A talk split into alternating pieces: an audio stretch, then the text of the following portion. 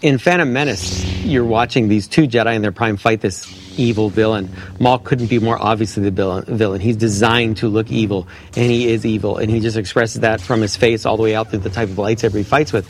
What's at stake is really how Anakin's going to turn out. Because Qui Gon is different than the rest of the Jedi, and you get that in the movie. And Qui Gon is fighting because he knows he's the father that Anakin needs. Because Qui Gon hasn't given up on the fact that Jedi are supposed to actually care and, and love, and that that's not a bad thing. The rest of the Jedi are so detached and they've become so political that they've really lost their way. Mm. And Yoda starts to see that in the second film. But Qui Gon is ahead of them all. And that's why he's not part of the council. So he's fighting for Anakin. And that's why it's the duel of the fates. It's the fate of this child. And depending on how this fight goes, Anakin is gonna, his life is gonna be dramatically different.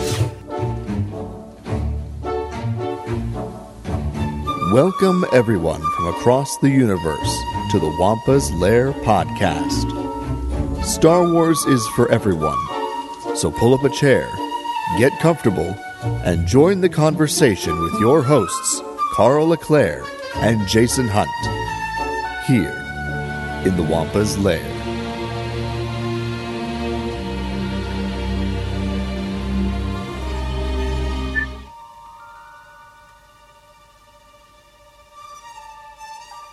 Well, hello, everybody, and welcome to a special episode of the Wampa's Lair podcast.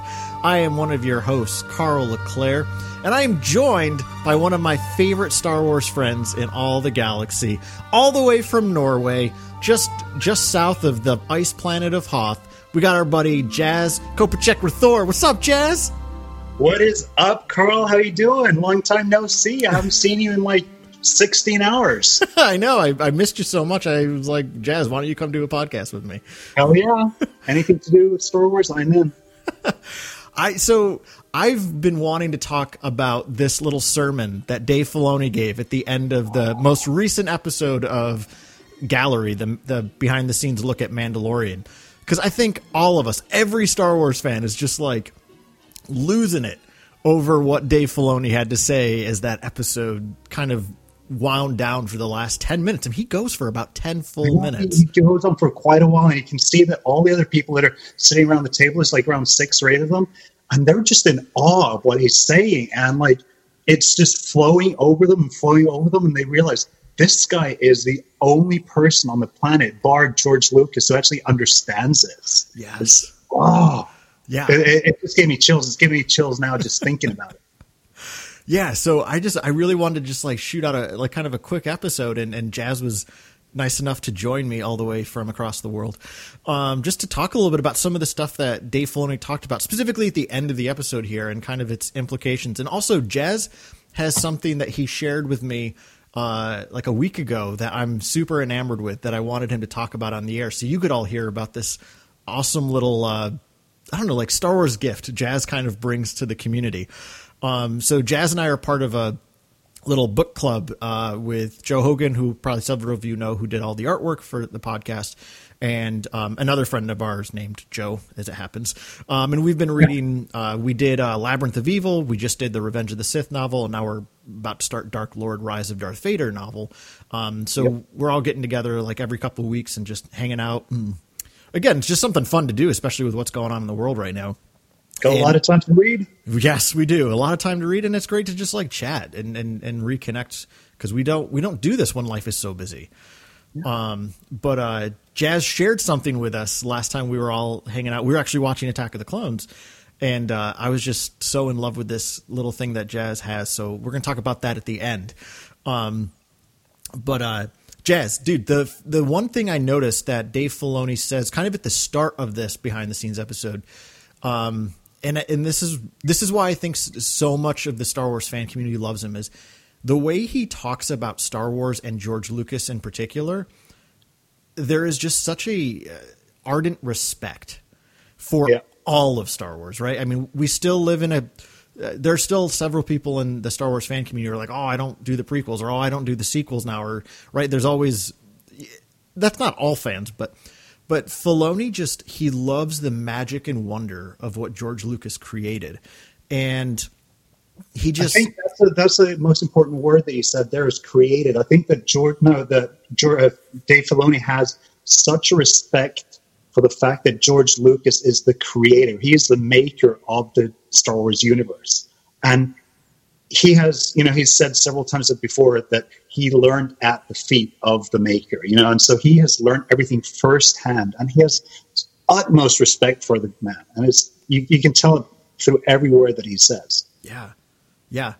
And I think that's why we're all just so drawn to him, right? He just, he loves it all and he sees the story as one complete story. Uh, mm. And, uh, yeah, so I want to talk about some of the things that he, he kind of brings up in this in this little I, am literally calling it the Dave Filoni sermon because it's it's I felt yeah. like I was at church and it was great. Yeah. um, I think um, you know it's it's what we need as Star Wars fans are more people that create Star Wars who actually understand Star Wars. Right, like like you said though, F- uh, Filoni just he really really understands Star Wars, and and that's a loaded term right now, right? I mean, it's a very subjective thing to say they understand Star Wars. Um, because Star Wars means so many different things. Um, but Filoni, I think Filoni broke open how he understands Star Wars so well in this little reflection he gives at the end of that episode, right? The, these connection points he makes across Phantom Menace to Return of the Jedi shows how he understands the full mythos.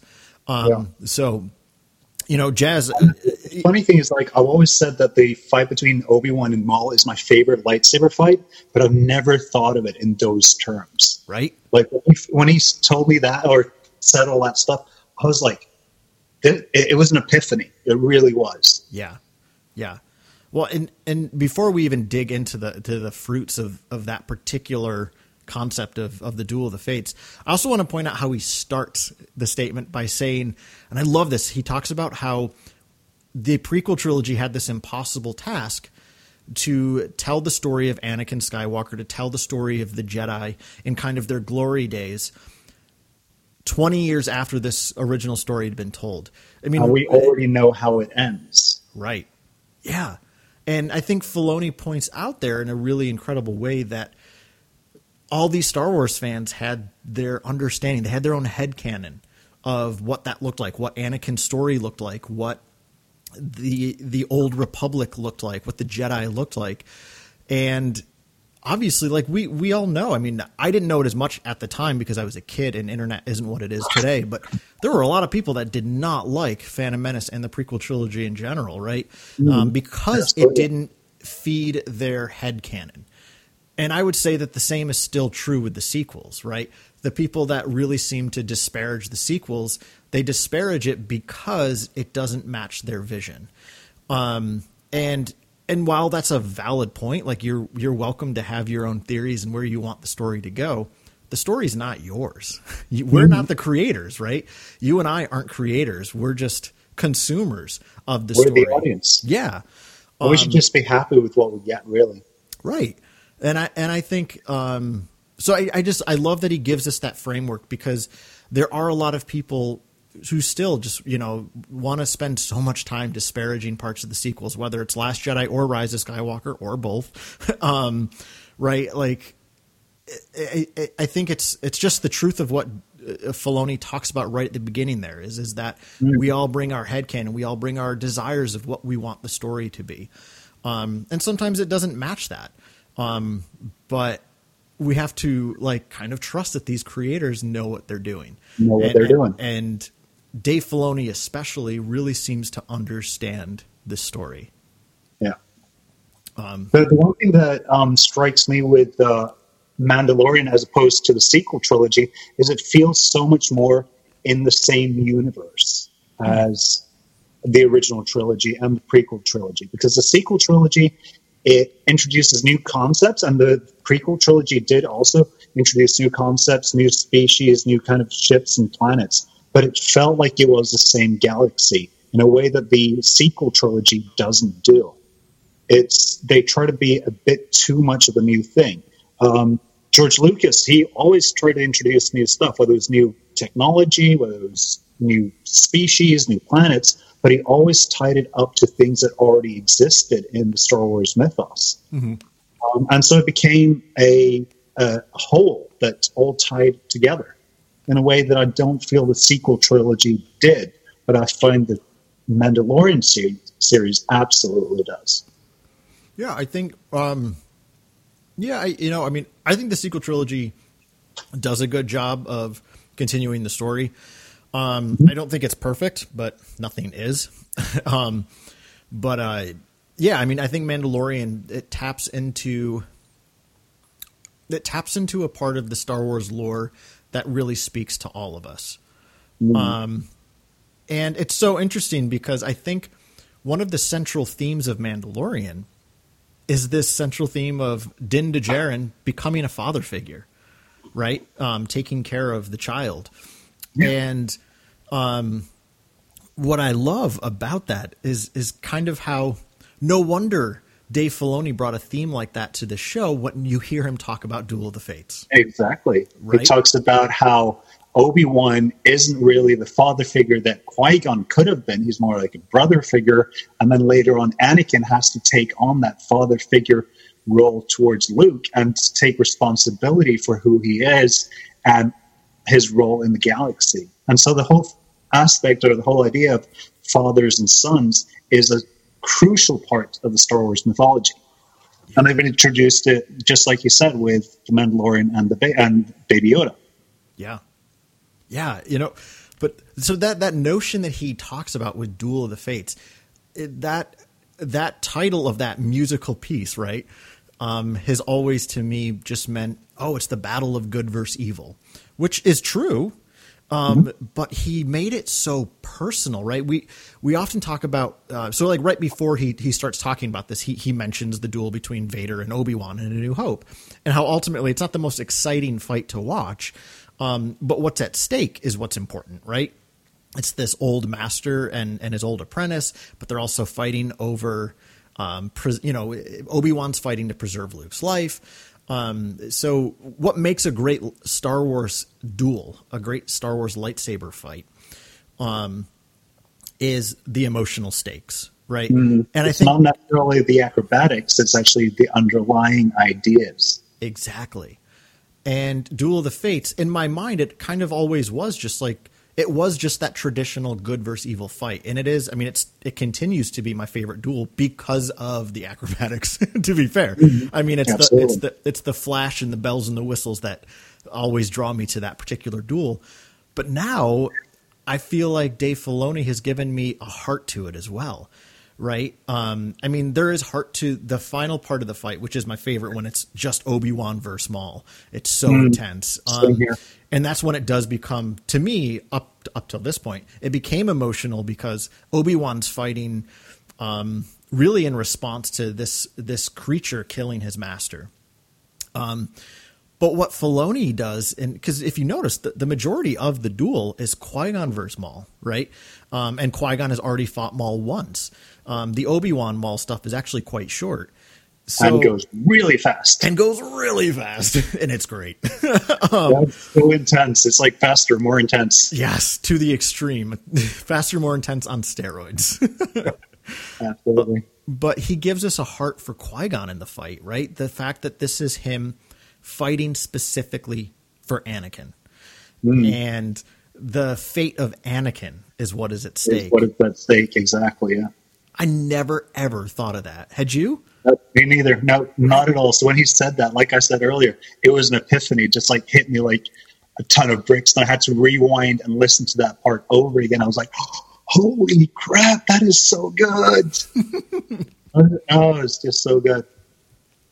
And and it's yeah. so cool that that you know Dave Filoni. I don't know if George Lucas told him or if he just understood it, but the fact that he then shares it with us, and it's like this whole you know moment of realization for all of us as well. It's just like yes, yeah. oh, it's so good. Yes, exactly.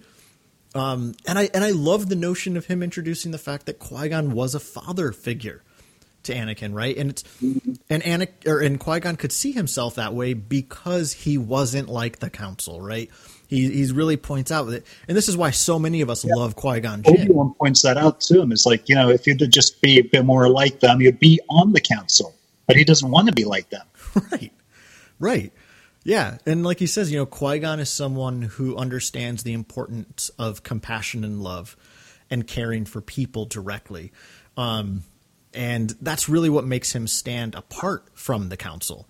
Um, so it's you know in when Qui Gon takes Anakin away from Shmi, those implications are huge. I think Qui Gon mm. knows probably the struggles. I mean, he, he can't know it completely because he himself has never experienced it, but I think he understands that this is going to be a difficult journey for Anakin, and that's why he is kind of this father. In the, you know, the moment in Phantom Menace that always makes me now, well, always now. I mean, I've been thinking about this for the past what twenty four hours, but um, but it, it has also helped me really deepen my love and appreciation for that little moment right when Anakin goes to pack his bag and Qui Gon comes up behind Shmi and and says, you know, I'll look after him. You have yeah. my word. And he puts his hand on her shoulder.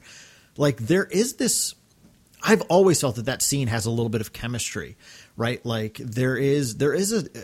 I don't I don't want to necessarily say romantic, but there is definitely a draw. There's a lot of trust between the two of them. Yeah, and in but that, I think, I think you know Qui Gon also realizes that it's going to be a difficult journey for Anakin, but it's going to be a difficult journey for him, Qui Gon, as well. Like, you know, training him as a Padawan. And he doesn't, of course, realize that he's going to be dead a few days later, killed at Darth Maul's hands. So, but he's taking on this responsibility as a father figure. And he says, okay, I'm going to be responsible for this kid's upbringing as a Jedi. Yeah. And then things just go south and obi-wan is thrust with this like you know last dying wishes like you've got to train this boy and he's like yes of course master of course i will. Yeah. Uh, but he's not ready to do that. Right. And, and so it's like unfair for everyone. It's unfair for qui-gon it's unfair for obi-wan it's unfair for anakin. Like nobody gets a fair deal out of this. Right. And i think um i think like when qui-gon is killed um first off, I don't think Qui Gon expected to lose the fight, right? No. Well, I mean, I don't think anybody ever. Nobody, well, it's not a good fighter's mentality to ever go into a fight thinking you're going to lose. um, of course. I mean, you know, if Dwayne Johnson shows up at my door for a fist fight, I know I'm going to lose that fight. Um, yeah. But uh, if anyone shows up at my door wanting a fist fight, I'm going to lose. Yeah, also fair. but um, right. So I think Qui Gon when he is struck down, I think the reason it's so important to him though that he entrusts Anakin to Obi Wan is because I think he also uh, would like to believe that he has rubbed off enough on Obi Wan that he'll have a proper mode of training Anakin. Right? Like it's almost mm. like he doesn't trust anybody else to do this special task. Right? He's hoping that Obi Wan will have enough Qui Gon within him that he is the right choice here's a question for you that occurred to me the other day. Do you think any other Jedi would have done a better job than Obi Wan? Yes. Who? Dooku. But he's no longer a Jedi. He was at that time, though, right? Oh no, I guess he had just left. No, he wasn't. He was. no, right. he was already. Uh, yeah, that's he true. was already a Sith. He'd already. Yeah, he'd already left. Well, I don't think he was a Sith quite yet, but he, no, no, he, but he'd, he'd, left, left, the Jedi Order. Order. Yeah. Um. Well, that's a good point. So I guess not Dooku. Um. Because I don't think Yoda would have done it. Definitely not Mace Windu. Definitely not Mace Windu. Yeah, I think we're a def. Plo, Plo Koon, the way Plo Koon is kind of probably, developed yeah, in Clone Wars, right? The way he interacts with Ahsoka, I could see him doing doing a very good job with it. Um, but yeah, that's but great. think of Obi Wan is like the perfect Jedi, like you know. So in many ways, he was a perfect one to train Anakin, but also he's a bit too stuck in his way. Yeah. And so he wasn't like lenient enough with with Anakin. Yeah. Well, so think yeah. think of that moment when Qui Gon and Obi Wan are talking when Jar Jar goes to find, um, you know, the Gungans, and they're standing by the water. It's towards you know, kind of towards the end of the movie, and it's it to me, it's yeah. like it's the reconciling moment when Obi Wan kind of reconciles with Qui Gon because they've kind of been at odds for much of the middle of the movie. Um, but Qui Gon says, you know, uh, you're a much wiser man than I, I foresee you will be a great Jedi Knight. I think Obi Qui Gon believed in Obi Wan, so him entrusting Anakin to him as he dies is that there is that real belief there that Obi Wan is. I think, I think actually he really did believe in him. Otherwise, he would say, "Make sure that he gets trained," rather than "I want you to train him." Right, right, yeah, and but sadly, Obi Wan does it out of an initially. I mean, he says yes out of an, this obligation to a mm. promise but it's not any. It's not because of any sort of love and care for Anakin specifically, No. right? I think didn't uh, didn't no, I only saw this yesterday, but didn't uh, Dave Filoni also compare Anakin to Jar Jar Binks that he was another useless creature that we've picked up along the way. Exactly. So Yeah. he doesn't actually have the same confidence in Anakin that Qui Gon did. Right. Right. Um. Yeah. so, So, yeah, ugh. Anakin actually gets dealt the short end of the stick there as well. Yeah. Yeah, absolutely. Um well and then you know he kind of brings it full circle by the way he connects it to Return of the Jedi. Um in the sense that he says, right, um at the end there Anakin comes back out of love for his son. He finally he chooses to be the father he never had. Right? Cuz Qui-Gon would have been that father had he survived. Um, but since he doesn't have that father figure, he kind of never knew how to be one either, right? Yeah. Um, so it's kind of in that, become something if you don't have the role model to become that yeah, thing or person. right. So right, so he, he, so what Dave Filoni basically did in a matter of five to six minutes is tell the Star Wars story, tell the story of Anakin Skywalker, right? And And- and- blow people's minds. Yeah. Um, there's one thing he said in there too that got me really excited because I felt that it connected really well to episode nine, even though Dave Filoni didn't bring this in explicitly. But he talks about how when he was a kid, the line that always terrified him in Return of the Jedi was when the Emperor says, "You, like your father, are now mine." Yeah. And he talks about how he's like, you know, that terrified me as a kid, thinking that this evil being could possess my father, right? And and and how scary that is. And talks right, and then he kind of expounds on the reality that Sidious has always just used people, right? Uh, Maul was a tool. Um, Dooku was a tool. Anakin was even a tool. Like everything was a tool to his own ends. And it, when he was saying that, I immediately thought of. Um, I think this is a great moment in, in Rise of Skywalker, which is when Finn is telling Poe how Ochi of Bestoon was supposed to take this little girl to the Emperor. He wanted her alive. And then mm-hmm. Poe audibly gasps, and there's this look of fear on his face. And it's the same thing. Like he wanted to to use her as a tool once again. Yes, an innocent child, right? And he obviously first put his hooks in Anakin as a child. I mm-hmm. mean, there's something sick and perverted I there. will be watching your career with great interest. yeah, pervert. You know, like, and, and I and I don't mean pervert in a sexually perverted way. I mean, but he perverts him, right? There's a perversion there, and it's the same desire he had for this little girl, Rey, in the sequel trilogy. Um, and Filoni points out how the one thing that the Emperor can never foresee and never understands is that Anakin still has the ability to love, that he has the ability to have compassion on his son. And right, that's where the Emperor is always short sighted. And I'd say the same is true for the end there of, of episode nine. The Emperor did not expect Ben Solo to show up, right? He does not expect the love that Ben has for Rey, whatever that love might mean and be. Like I, that's a topic for another day, whether it's romantic or not. I don't honestly care. Um, but there is obviously love there from Ben for Rey, and it draws him to her. And because of that, she knows she's not alone, and she's able to do this, right? And once again, the Emperor can't understand it, and and I think it does such a perfect job of cycling how the Emperor is similar to Maul in that way, right? Maul never grows beyond his hatred. Um, right? People have always compared him to Icarus. You know, whenever he, he gets the the rock to the top of the mountain, it just rolls back down. The Emperor, in the same way, never grows. Between episode six and episode nine, he's still at the heart the same Emperor. He's totally incapable of understanding the power of love because he doesn't know it at all. He's devoid of that. And you've got like the, the thing that basically saves them is love, and the other thing that Dave Filoni mentioned, which is hope. Like hope is so crucial and central to not just like the survival, but the whole Star Wars saga is hope. And and even outside the uh, the, the saga, like you know Rogue One, it's all about hope. Yeah, absolutely. Yeah, and and that's how we kind of acts, families, like fathers and sons, fathers and daughters, mothers and sons, whatever. yeah Um, and that's how he kind of, and I love that you brought that up, Jazz, because right, that's how Filoni's little sermon kind of comes to its end. Is he talks about how at its core, at, right, Star Wars is always about heart. It's, right, the the X wings and the lightsabers, right, the bells and the They whistles. look cool, They're- exactly. right, But there's something deeper underlying that is actually essential and crucial to the Star Wars saga, Yeah. to the Star Wars experience. Yeah, and I would say you know the the the toys, the X wings, the lightsabers, they draw us in as kids because they're fun and exciting.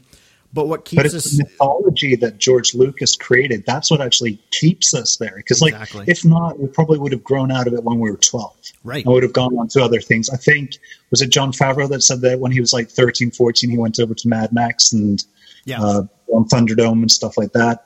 And that's what we would have done. But the whole thing is there's something about Star Wars that keeps on drawing us back and drawing us in and keeping us there and kept coming back to us. And that is the mythology.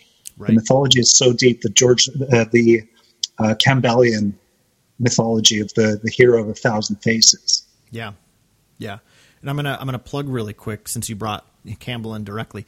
Um, my buddy Greg just did a great uh, YouTube um, uh, video about the Campbellian the Campbellian myth, the hero's journey. Um, uh, Greg is an incredibly intelligent uh, college professor who teaches the hero's journey in his course. So he he just he understands it very very well. So Awesome. um, if if any of you who are listening right now, you've probably heard me mention my buddy Greg before. Uh, he's on Twitter at Ion Cannon. I'd really recommend checking out his video. It's superb, and he does it to analyze the journey of Rey, which is extra superb. Um, So anyway, but yeah, you're absolutely right, Jazz, right? I mean, this is what keeps us coming back 20, 30 years later as adults now, right? Like, yeah, we still enjoy the X-Wings and the lightsabers, but what keeps us here, what gives us the ability to have conversations like this is that mythology that George created for us. Um, but yeah, right. So it, it's so funny because like the way Filoni kind of closes out here, literally, it, reminds me of a sermon because a sermon always ends like it's a. I mean, a good sermon always ends with in a way that has you now looking outside the door of like, okay, what am I going to go do with this message I just heard? Right. It should be inspiring, and that's how uh, Dave kind of finishes his. Um, you know his little remarks here is he talks about how Star Wars is a story that should uplift us, inspire us, and give us hope.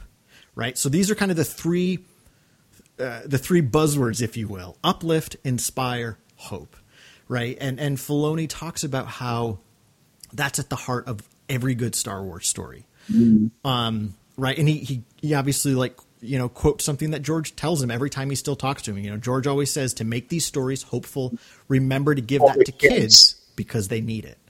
Right. Exactly. Um, So I'm part of this uh, this church congregation that my friend is the pastor of, and she always closes with this beautiful closing prayer that she kind of she changes up the language a bit from the traditional language, but she says, "And protect the the joyful because they need it."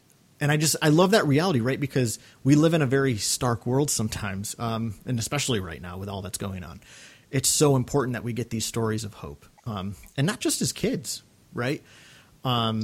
Adults need hope and joy as much as kids do, Yeah. maybe even more. Right. And yeah, so like the way he kind of just closes out his remarks, I thought were absolutely beautiful to remind us that Star mm-hmm. Wars should uplift us, inspire us, and give us hope. You know, and I think if for whatever reason parts of the story don't do that for you, just move on to the ones that do, right? Rather than like being spending all your time like, oh, Last Jedi sucked. I'm gonna just keep talking about how it sucked, or like screw Rise of Skywalker, it's stupid. My all right, mom has always said, like, if you don't like something, don't bitch and moan about it. Talk about the good things and just leave it alone. It's like, Yeah. okay, cool. If you Yeah. don't have anything positive to say about something, don't say anything at all. Right. Exactly. And th- and you know and um that also reminded me of uh, remember how Colbert gave the kind of opening monologue at the episode 9 panel at last year's celebration. Yep, yep. The one thing I'll that stuck with me ever since then that I love that he said because it to me hits the heart of again Star Wars just like Filoni reflected on. Is he said that Star Wars um, is a story that we escape in, but we es- we escape into it and it inspires us to come back into the world and make it a better place. And I think that's the whole point of Star Wars, and that's why Dave Filoni loves it so much. And that's what he's doing with Star Wars. The stories he's tr- choosing to tell, the stories he's writing, are ones that he's trying to use to inspire us, uplift us, and give us hope. Absolutely. Um, so, yeah, oh, good stuff, huh?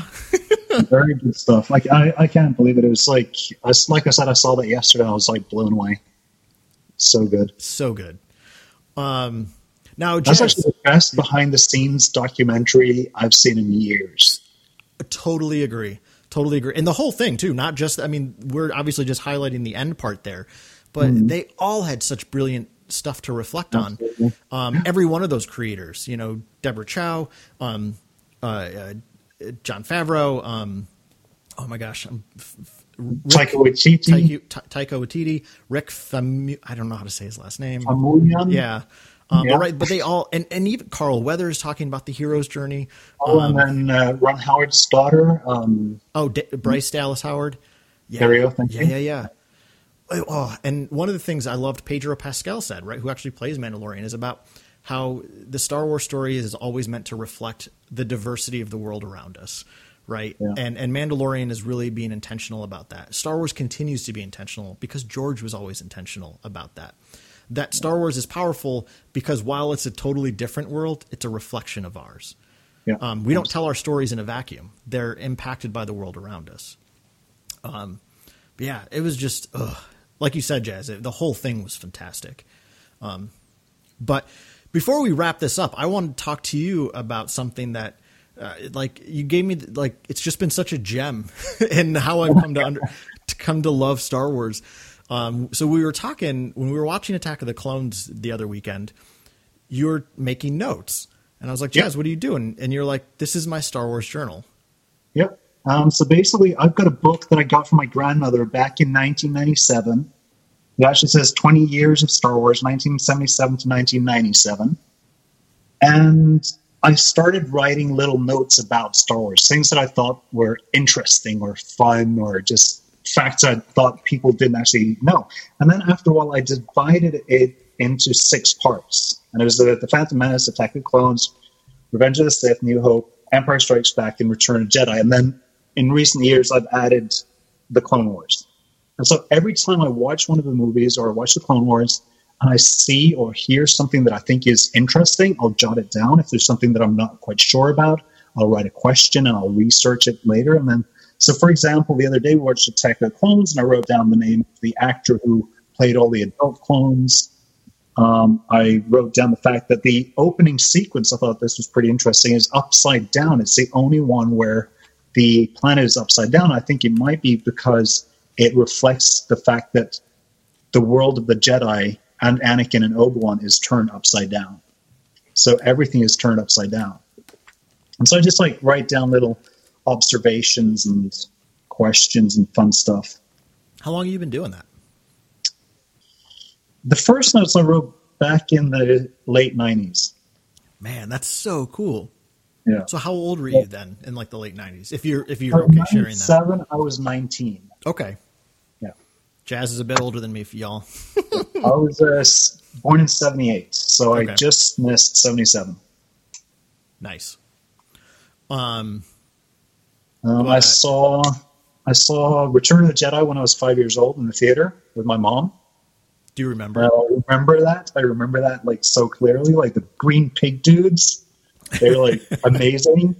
Um, I thought I thought stormtroopers were robots. I thought Darth Vader was a robot, and I was like blown away when he took his helmet off and there was a guy inside. Um, yeah, it was like What a great I Christmas still present. remember watching that when I was a kid. I mean, I write down all kinds of ideas and questions all the time.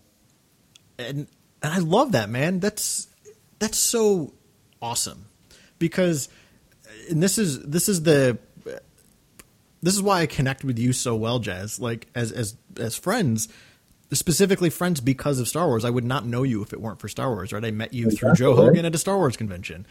Um, and the thing about you that I love, Jazz, is how you are incredibly fun and playful. like you are a big kid, just like I am, and and I love that part again because we both appreciate the lightsabers and X wings. But then you drop stuff like this, and I'm like, but Jazz also understands the heart of Star Wars, and that's what continues to inspire you, uplift you, and give you hope. Um, right? And I just love the fact that you have this journal, and you know, so I mean, it's like your epiphany journal. It really is. Yeah. Yeah. You know, It's like my like, huh? That's kind of interesting. That's a good idea. That's like, I wonder why. Yeah. Do you ever do you ever go back and like read old entries? So what I usually do is like, for example, I would write, what is the name of the Rodian secretary in Palpatine's office? I'll write that down as I'm watching it, and then afterwards I'll go on Google and I'll check it up. And I haven't actually done it because that was like one of the questions I wrote after we saw it the other day, uh, two weeks ago, and I haven't checked it up yet. So I'll have to check that out. Get to work, Um, so yeah, check it out every now and then. See what I've written. I love Um, that. Yeah. See, like we, it's so funny because we obviously live in a very different world than we did in '97 when you first got that, right? Um, In '97, Twitter didn't exist. The internet is not what it is, right? I mean, now we live in a world where people live stream when they're watching a Star Wars thing, right? Like, or not live tweet it, right? Like you can, somebody can, and I've done this. I, I did a, I rewatched the sequel trilogy a couple weeks ago, like three days in a row, because I, I hadn't done that yet. And I was tweeting all my thoughts as I was watching. And after I did it, I mean, I felt like after I did it for Force Awakens, I had to continue. Um, but I almost didn't like it because I felt like it just it didn't let me enjoy the movie in the same way either because Oh, I, you had an I felt like I had yeah I felt like this obligation to to give my public um, insight and to be fair most people didn't even pay attention to it so it's whatever um, but I also have the advantage of having this podcast right like if I never, if I ever have like a big idea that comes to me boom Jason and I can record an episode um, Yeah. And you got a public platform. yeah. Um, but I, I think what I really love about yours is um, to use kind of a more religious term. It's it's just so monastic. Um, You know, uh, so it, it- forgive the religious analogy here, Jazz, if, if, if it's not for you. But um, Well. the thing the thing I've always loved about monastic communities. So like Christian monks. Um, do a practice known as Lectio Divina, which is just a very slow reading of scriptures. And the reason they read it so slowly and spend so much time with it is so that uh, the word of God can inspire them in a new way, right? So that, that the spirit is always working in the text. It's not locked to its old, you know, 2000 year old writing, but it's, it's still alive today. And that's why when you told me about that journal, I was like, Jazz is basically doing Lectio Divina with our primary scriptures, the Star Wars movies, right?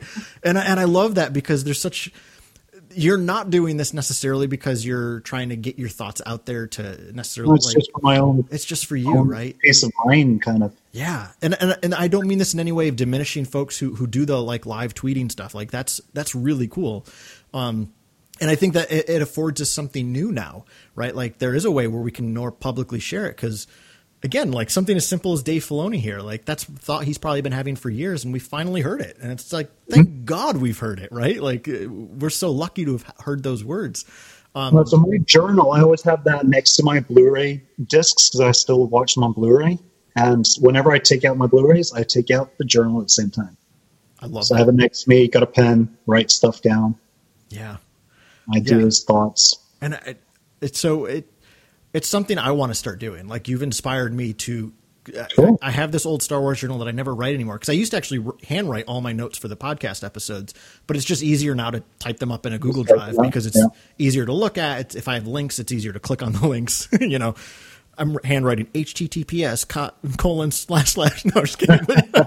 I can't click on it. Um, but uh, no, I you know um, it just when you said that jazz like I, I immediately just thought of like jazz is a star wars spiritualist and i love it Thank you. I'll take that as a compliment. it is yeah you know and and like you jazz it, it's interesting now that we have disney plus right and we have every single star almost every single star wars Disney thing Plus. yeah what's that I still don't have Disney Plus. oh you don't have it oh well Doesn't you, come you, you- Norway, you don't have it in norway that's right good lord Yeah.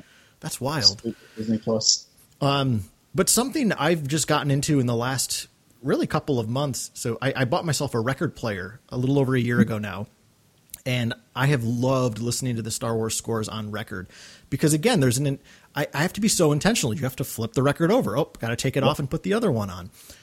it changes the experience as opposed to just streaming it on Spotify. And again, it, it's not a diminishment of one over the other. It's just highlighting the difference of the experience. And something I've been doing more as of late is when I sit down to watch a Star Wars movie, I, I have been grabbing my Blu-rays or the old DVD to see a little bit of a different version. I actually have, um, I bought this off eBay, but like a, a, a Blu-ray copy of the original cut, Theatrical the, release? the theatrical releases from Yeah, 77 as well. right? And um, someone, so you and I obviously were playing in a, a trivia contest last night, uh, brought you know, sponsored by Scum and Villainy, um, and someone on there, uh, Bob, made this great point about how. He, he referenced the original cuts as the King James version, right? So, like, Yes, talking about how all the Star Wars different versions are different incarnations of different, but the same the same thing, but in a different way. Exactly, exactly. Um, so I, you know, I've I've really been enjoying just kind of being intentional with like, oh, I'm going to watch the Blu-ray tonight. So I like I grab it off the shelf, which also makes me look at the things on that shelf, you know, which is like I've got all the Star Wars stuff on the shelf. Um, so I've just really come to enjoy. Again, I, I think a lot of this is um, trying to glean some pos- some positive stuff out of the, the this horrible pandemic right now, right? Like the way we're all so limited with things. I'm also trying to be attentive to the things that I can do in a new way. And I think this is something in my Star Wars experience that I've really been tapping into in just the past month.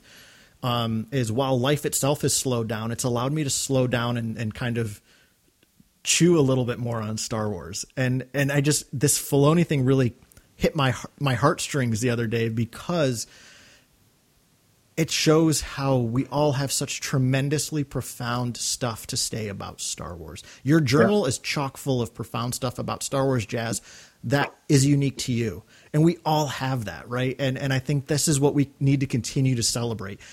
Like we were talking about earlier, not wasting our energy on talking about the things that didn't work for us, but let's just all right, that didn't work for you. Cool. Like whatever. Just move, Move on, on and, say what did work for you. yeah. And and you know, um One thing, you know, you were talking about Corona and how we've got more time. So I've started rewatching all of the Clone Wars, starting from season one, and I am just loving it. It is so good. yeah, it You know, is. you know, I haven't seen season one and two in quite a few years now, like four or five years. And I thought, I've just seen season seven. Is it going to hold up? And it does. It's so good. Yeah. It is so good. Like the storytelling, the visuals, the animatics, everything is so good. Yeah. So yeah, I'm just having a blast. Yeah, yeah. Ugh. Um, well, Clone Wars is so good. it's so good. Yeah, it really, really is. Um, but you know what? You know, I think um, our Sunday service is wrapping up here. Um, Yeah. I'd like to thank you all for coming for the church to the Church of Star Wars with uh, Yeah. Pastor Jazz and Deacon Karl. Um, I just want to mention one thing that um, before we started recording, I was at my mom and dad's place, and I walked over and I was listening to a podcast, which I think you would like. Um, it's called a soundtrack show. oh, shocking! Shocker! I think I think you might have heard of it. I'm I've- not sure. yeah, so I've been listening to soundtracks since I was. I've, I've got like soundtracks on LPs from when I was a kid nice. on vinyl records.